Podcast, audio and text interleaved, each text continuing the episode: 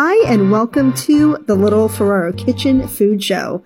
I am Samantha with the Little Ferraro Kitchen. I'm a food blogger, a cookbook author, and a cooking instructor. On this show, we'll be talking all about weeknight cooking, recipes, fun ingredients. Basically, if you love cooking and love talking about food, this is the place to be. Welcome back to the Little Ferraro Kitchen Cooking Show. My name is Samantha Ferraro, your host. And if you love cooking and love talking about food as much as I do, you are in the right place, so don't go anywhere. Before I get into this week's episode, I always like to talk about what we've been cooking in our kitchen over the last few weeks. And if you live in the Pacific Northwest, you know about the crazy weather we have had over the last few weeks, we have had so much snow, super cold weather. Then it got icy. So we did not go to the store very often over the last few weeks. And because of that, we had to use what we had in our cupboard, in our freezer and in our fridge to make some really good meals. And, you know, we just kept it simple and comforting. One of the recipes that we made was so easy. I call it my sheet pan vichyssoise. And if you are familiar with vichyssoise. It's a potato leek soup. It's a French potato leek soup. And normally it is made cold, but I love a warm potato leek soup. So I take all those same flavors. I chop up potatoes. I chop up some leeks. Sometimes I'll add some garlic cloves on there. And if I have any herbs, that would be really nice also, such as thyme or even oregano. And I season everything up with salt and pepper. I give everything a really good drizzle and toss with with olive oil. And then I roast it in the oven until the potatoes get really nice and soft and some of the potatoes get a nice char on them and the leeks also soften. And then from there, all I do is blend it all up in a food processor and I add some really good chicken stock, or if you want to keep it vegetarian or even vegan, you can add some vegetable stock. And I just blend it until it's a really nice, smooth, creamy soup. And it's so simple. I call it my sheet pan soup. I put it on the sheet pan and I put it in a blender and everyone loves it. And then to kind of give a little contrast, I have some really nice flaky salt. I top it with a little drizzle of really nice olive oil. If you have some smoked salt, that would be so delicious. And we lived off of that soup for a few days and it was comfort in a bowl. And besides that soup, we also made a few pasta dishes and something I also like to do with some veggies that are going towards the end of their life is to throw them in a pasta dish. So we had some baby broccoli that was near the end of its freshness. And I thought, oh, let's add this to a simple pasta. So we had some linguine. I browned up some sausage. We added some extra fennel to really give it some more flavor.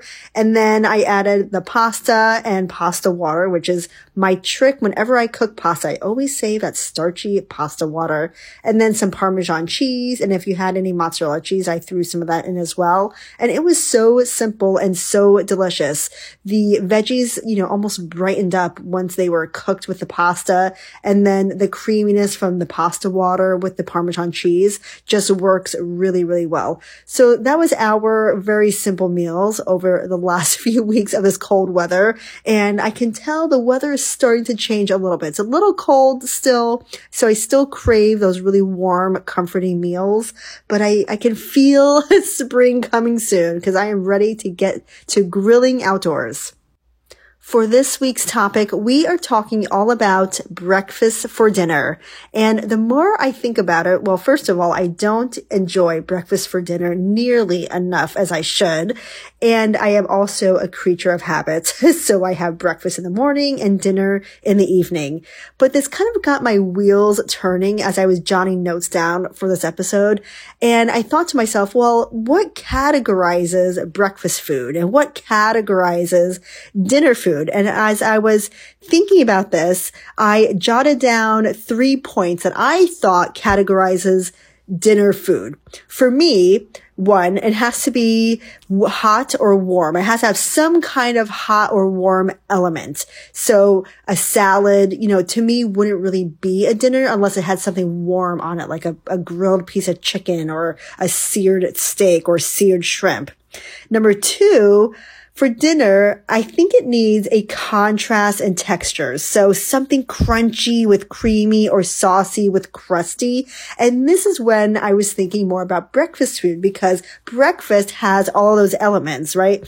You can have a really runny, creamy yolk with some crusty bread to kind of sop up all that deliciousness, or you can have something crunchy like crisp bacon with something a little softer like pancakes or waffles. But if you put a bowl of oatmeal in front of me, well, I probably wouldn't eat it for dinner. I mean, yes, it could be warm, but it doesn't have that extra layer of texture. And then three, for me, because I am a savory tooth person, it has to have some savory and umami elements to it. So I could never, personally speaking, have just French toast for dinner. I need French toast and sausage or French toast and bacon to really make it feel like it's a satisfying, savory meal. So I would love to know what do you love so much about breakfast and dinner and would you have either one on either part of the day? I can have breakfast all day, every day for every meal probably. I love eggs. I love potatoes. I love that contrast of sweet and savory that breakfast offers. But for me, I could not do dinner in the morning. For some reason, I am, my appetite is just not ready for something really heavy like a hamburger or pasta pasta or steak. But, you know, we still have sausage and eggs, which I absolutely love.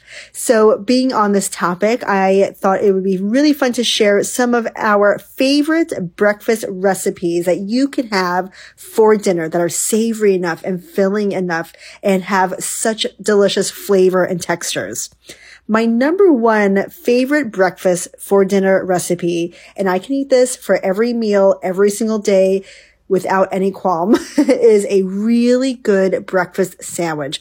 My husband Joe has been making the breakfast in our house religiously, I would say three to four times a week for I can't even tell you how long. And he makes the best breakfast. And one of the breakfasts that we've been having recently, I, I'm drooling thinking about it, is think of the, you know, the best gourmet breakfast, you know, McMuffin sandwich that you have ever had. So we take some local Avenue bread rosemary muffins. If you're in Bellingham, you know all about Avenue bread. They make fantastic bread and they also do English muffins, which are so delicious.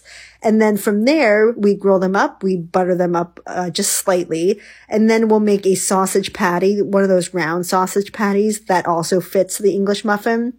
And then we make a fried egg, but he cuts it so it also fits the English muffin. So it's that perfectly round shape, almost like that McMuffin that we loved as a kid, but gourmet style. And then from there, we add some avocado, or if there's arugula or spinach, we'll wilt that down and add that as well. If we have any fancy cheeses like Gruyere or really good cheddar or spicy pepper jack, we'll add that in the sandwich as well. And then for me, okay, so you have to tell me if you like this as much as I do, but I love ketchup with eggs. So whenever we make our breakfast sandwich, I'll make a really nice spicy ketchup. So some sriracha and ketchup and it just hits the spot. But many people that I know here on the West Coast do not have that, that favorite childhood memory like I do. When I grew up in New York, one of um, the most popular things we did was go to the local, you know, bagel shop. You get a breakfast bagel in the morning and they always say, do you want it with ketchup or not? And I always want it with ketchup. And ever since then, I've been having ketchup with my eggs for as long as I can remember. And then when I moved to the West Coast, people thought I was just crazy that I, that I would eat ketchup with eggs. So now in my wiser years, I still enjoy ketchup with eggs. So if you want to make the best breakfast sandwich, get some rosemary English muffins, add some sausage, put an egg on there, wilt some spinach or arugula, make a spicy ketchup. I promise you, it is fantastic. Spicy, sweet, tomatoey, savory, umami. It's everything. Slather that on the bread, make it a sandwich. And I am telling you, this is the best sandwich you have ever had. Another favorite breakfast for dinner recipe is something called shakshuka. You may have heard of it before. I may have talked about it before. It's a pretty popular dish right now. And what shakshuka is, is a North African dish of simmered tomatoes and peppers. And there's cracked eggs in it where the eggs are poached in this really rich, robust tomato sauce. I've heard it also be called eggs in purgatory, but whatever you call it, it's basically a simmered pepper and tomato uh, you know, really a thick sauce and you crack your eggs in there and you let the eggs slowly cook and slowly poach in this rich sauce. And what I love so much about it is that the eggs are cooked really gently so the yolks can stay really runny and delicious and you get some bread, maybe some pita bread or a crusty uh, Italian loaf or ciabatta loaf and just dunk it in there and get all that yummy yolk all in that sauce and it's really quite delicious. I've done a number of variations of shakshuka. I have uh, a really popular one that was in my cookbook actually it's, it's the front cover of the cookbook where I use some ground lamb or you can do ground beef if you want like more of a hearty texture. And once you ground that and you brown it up, you add some vegetables, you add the tomatoes, you add some warm spices like cumin and paprika, and then you add the tomatoes and then you crack the eggs in there and it just becomes this lovely savory, almost like a I don't, I don't want to say frittata, but it's a one pan savory meal and it's super hearty and very comforting. You can also do other variations. If you want to do a vegetarian version, you can saute some spinach or maybe add some leeks or different color bell peppers or poblano peppers would be really fun. And then the same thing, just add the eggs in there, let them cook in all of that yummy deliciousness, all those ingredients. And then when you're ready to serve, just add some crusty bread and then just dig in. And another favorite. Now, this is something I have not had the chance to make myself yet. Instead, I go out and enjoy it at local restaurants. But there is something about chicken and waffles that just gets me every time. And if I see it on the menu, I don't care what time of day it is, morning, noon, night, I will always order chicken and waffles. It is crunchy and savory and sweet and it is everything you can imagine in a single bite. it's absolutely perfect food in my opinion. And of course, I always want to add an egg to it so I get that really nice creamy yolk and there's nothing like it. If you are in Bellingham, um, there's some awesome places around town that make chicken and waffles. I've had some great chicken and waffles at Bellingham Cider Company. They have an awesome brunch. And every time we go there, I always will order ch- chicken and waffles. I also think Bantam might do that as well. They make awesome fried chicken. And if you go back a few episodes, I actually chatted with the chef of Bantam and we talked all about making the best fried chicken. It's all about that double dredge. It's worth it. It's worth the work. Do it. And then once you make your waffle and you get some really good syrup, actually, now that I'm thinking about it, whenever I make syrup, I always like to punch up the flavor. Of course, syrup, a really good maple syrup is fantastic in itself, but sometimes I like to add a cinnamon stick and steep that in. And I also like to add some berries just to add a little bit more sweetness to it. And I am telling you, there is nothing better. If you go to my website, littleferrarokitchen.com, I also have a kind of a twist on waffles where I have a recipe for savory wa- waffles. So instead of that classic sweet batter, I made it savory and I add some crunchy pancetta and some cheese in there. And then for the butter, I make a savory compound butter with some herbs that slowly melts all over the waffle. And it is such a fantastic flavor. So if you want to do more of a savory appro- approach, I highly recommend looking up that recipe. I will link it in the show notes. And finally, another favorite breakfast for dinner recipe is a really well-made quiche or even a frittata if you're feeling lazy like I do sometimes. But basically it is a savory egg souffle, well, uh, not really a souffle, but almost like a casserole. And if you want to make a crust, you can make it into a quiche. And usually I make it crustless, so I will go more towards a frittata. But what I love so much about making these is that it's a one bowl recipe and I get to use a number of vegetables and cheeses and really anything I have laying around because I know it's going to taste fantastic.